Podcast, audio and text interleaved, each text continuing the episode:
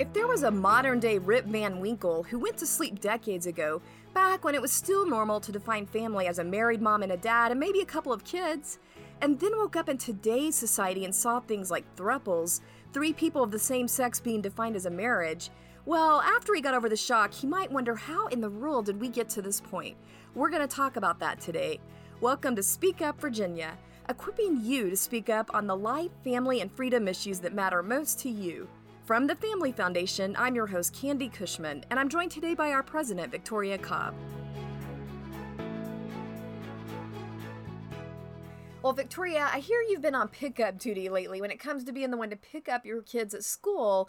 And this has kind of been like sort of a relay race. Yeah, you know, I mean, my to my daughter, she got her first job at Chick Fil A, and she has a shift that starts at 4 p.m. And so what she's doing is literally bribing my little kids. Whoever gets gets out to her first, gets in the car first, gets a milkshake when she leaves work because she wants them in the car and wants us off so that she is not even close to being late for her shift. So yeah, because there's four kids you have to pick up, and so it's like, are they all at different locations? Yeah, or? I mean, the little kids kids are sort of in a different building, and then there's the whole get to the car and battle over who sits in what seat. You know, yeah. parent chaos. I, you know, it is what it is. So Elizabeth needs that incentive to get to Chick Fil A on time. it has worked. I give her points for coming up with something creative. They are now moving much faster to the car. That's awesome. Now it's also given you some great opportunities as a mom to really have insight into your kid's heart, right? Yeah, I would say that picking up children from school is such a valuable time. I hope parents don't overlook it because it is that moment where kids are fresh off their day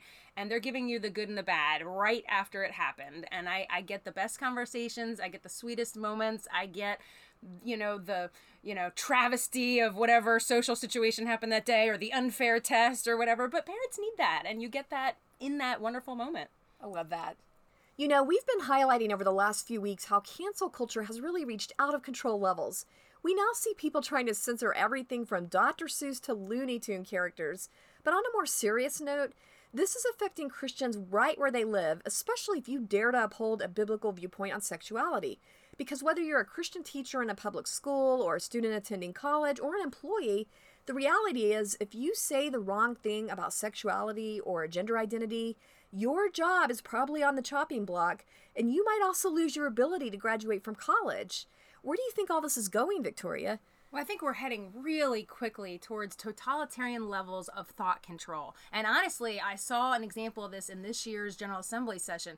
We actually saw a bill introduced that was called the Workplace Harassment Bill. Now, what you got to understand is harassment is not how we think of it. It's now any words, or actually in this bill, it was verbal or nonverbal, anything that offends someone is therefore harassment. If you have a viewpoint that someone doesn't like, and this bill literally would have penalized somebody for something verbal, nonverbal, something that was in the workplace, not even always in the workplace, and get this, whether it was intentional or not even intentional, if you made a statement that offended somebody, you were going to get get canceled or actually in this case have government penalize you. And the point of this all is just to say that we're at the point. This was like the I call it the social media bill. This was to try to basically say if you're a Christian and you put something about your faith or you have a, a political view I don't like, I'm going to be able to do something about it. That's the place that we've gotten to. Thankfully, the bill died, but that's the ideas in our legislature right now. So, how is it we got to this crazy level in our society right now? Well, we just have to realize America is a pluralistic society, but we used to, the only way you survive with everyone having different views and coming from different backgrounds is we used to value the idea. And we used to say, I don't have to agree with what you believe or what you say, but I'm going to defend your right to say that, to believe that. There's a philosopher, he's a professor out of Princeton, this guy named Peter Singer. His actual view is that you don't have personhood until you can make a conscious decision, yes or no, right or wrong. So literally, he does not think children, basically under the age of one or two, are people. Now, this is the exact opposite of what we believe about people being people in the womb. This guy has what I would argue a very offensive and very dangerous view. But his right to have that view, as long as he doesn't act on it, is something that should be protected, whether I think it is absolutely reprehensible or not. Yeah. That's America. And it's painful sometimes, but it's America. Now what's happened is we've gone from that to even a place where where someone's actions are becoming a bigger deal based on what they believe. We're we're caring about what people think. It used to be the case if you killed somebody, the only thing our law looked at was simply was was there intention behind it? That made the difference between whether it was manslaughter or first degree murder. Did you intend to kill somebody or did you hit them accidentally on the street or something? Th- that made a difference. But what your your belief was behind murdering somebody, that didn't used to matter. But we created hate crimes and we said you're going to kill somebody and I'm going to care why you killed them, not just that you killed them. I used to tell the General Assembly, if you get to the point that you're murdering somebody, there's a lot of hate. It doesn't really matter why, and we should give you the full penalties of the law. But when we start reaching into people's thoughts and penalizing them according to what they believe, we've headed down a very scary road. Yeah. And so now we're at this level where people are taught that expressing a viewpoint is a form of violence. And therefore that you have the right to eradicate that from the public square because it is actually the same thing as violence. They see no difference between that and violence or action. Now, here's where it goes. It goes to the place of guess who guess who the offensive people are now in society? Mm-hmm. It's Christians. It's yeah. people have views, back to your point, on sexuality and marriage. So now our views, our our perspective, especially if it comes out in any words on our Facebook page, or if heaven forbid we share the gospel with someone in a in a setting that someone doesn't, you know, overhears or thinks it's offensive, then all of a sudden we've committed something that is an action that is more than just I'm I don't like your words, and uh, the law is being used to to come after people. I just can't help thinking, how do we keep ending up here? Do people, I don't understand why we don't learn from history. We've all heard the scary stories about Big Brother. Um, we all know about, well, maybe we don't all know, but history clearly tells us millions of people murdered under these uh, totalitarian regimes. And yet we're still going down this path. I mean, is this just get back to uh, maybe man's desire for, for power outside of a redemptive perspective? What's going on here? Oh, sure. It's human nature to want everybody to have to agree with you. We're narcissists. We want to, our views are right and everybody must comply. And if you don't have Jesus, then then that's that's a very secular, scary kind of viewpoint that you're trying to get everybody to comply with. If you don't understand his love and his redemptive power and what his vision for mankind is, and you try to impose a secular view on everyone else, harm comes. And unfortunately, to your point, yes, history is replete with examples of where this ends. But if the younger generation didn't learn history, which we're finding out is the case, yeah. it wasn't deep in our schools, they really don't know about these examples throughout history. And I think people envision this all coming in through a military. That's how I viewed that's how I viewed totalitarianism. We're going to have a government and with a military they would smack you down if you were, uh, you know, somebody they didn't agree with. Well, we're seeing it comes in in a lot of different ways. Subtle policies in government and through social pressure. Thanks for tuning in if you're just now joining us for Speak Up Virginia, brought to you by the Family Foundation. For more information about us or the topics we're addressing, you can visit familyfoundation.org. That's familyfoundation.org. All right, we covered some of the ways that we've gotten to this point with the cancel culture, but let's talk a little bit about what's happening with the complete redefinition and really total disintegration in a lot of ways of the biblical definition of family in our culture. I mean, it just seems like we're getting bombarded with the most disturbing headlines. There was the one on CNN that ran recently about the so called thruple three men that were fighting for the right to be recognized as parents on children's birth certificate. And I think they won that right. And then I saw the other day another story. I think it was in the New York Times. Two gay men who were recognized as being married, but now they're getting divorced and they're fighting over their frozen embryos that were created through artificial insemination. I mean, it's just getting crazy. We are really getting into that brave new world level here.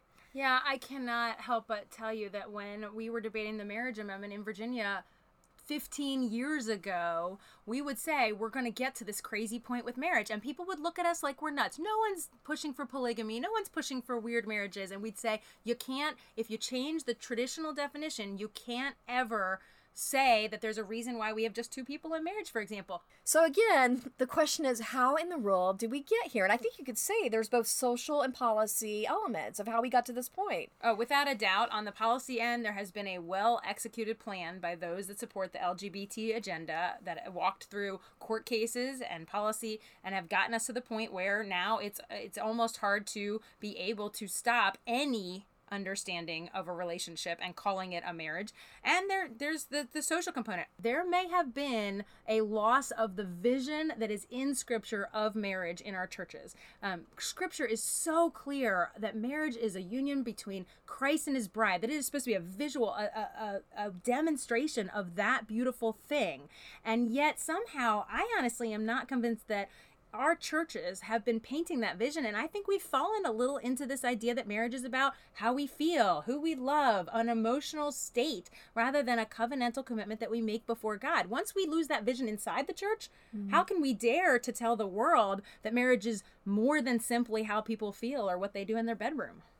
Yeah, I was thinking about how when my husband and I got married, maybe some 200 people were there because we waited till later in life, so we wanted everyone there in a church. Um, we're signing the documents. And later, when we went through hard things like everybody does, I remember thinking, I'm there's something about the community being involved in our marriage, us making a pledge before God and people, because it, it doesn't just affect us, um, and we are supported. But now, so many, you know, so many of my friends, it's it is just about um, them and their private feelings, and so of course, it would be easy to get divorced because that's all at stake now. It's yeah. If it's just about feelings, then yeah, it comes and goes. We know that our feelings are not truth. Well, how do we get ourselves on the road back? How do we start, you know, um, taking a, a, redemptive step in a different direction. Well, we need the church to paint a beautiful vision of marriage like Christ and the bride. We need the church to be strong on this. We need people to live out their faith, to walk through and stay in hard marriages, because that is a testimony to God. That is actually what brings him glory. So we got to start there. And then we've got to be strong in how we speak secularly about marriage, that it is about more than two people, that it is about children, that it is about society, and that there are impacts when families fall apart, when um, when marriage happens outside of God's definition. I pray God will give us, um, in His mercy, the ability to portray that vision God originally had. Um, that people's fulfillment is not in what government can do for you or your self gratification because we are so we are seeing so much disillusionment in that just nationwide. I think that's where we're seeing a lot of the tension and violence, disillusionment, and these things not being able to fulfill. So I just pray we'll be able to share that vision that the Bible gives us uh, of what it is to find our identities and our relationships in Him, biblically speaking. Well, it's that time again, time for our Inconceivable Moments Award, where we're featuring examples of the absolute lunacy and craziness that happens when cultural leaders try to give guidance completely apart from biblical principles. And we're calling this the Liberals' Most Inconceivable Moments Award. Inconceivable! Well, one headline that's been dominating the news lately is the FDA, the Federal Food and Drug Administration, has decided to halt, at least for now, the Johnson & Johnson COVID vaccine because they found that several women had developed these rare blood clots after taking it. Now, I think so far we're really talking about maybe 6 cases of women keeping in mind that there's been about 7 million Americans that have taken the Johnson & Johnson vaccine total.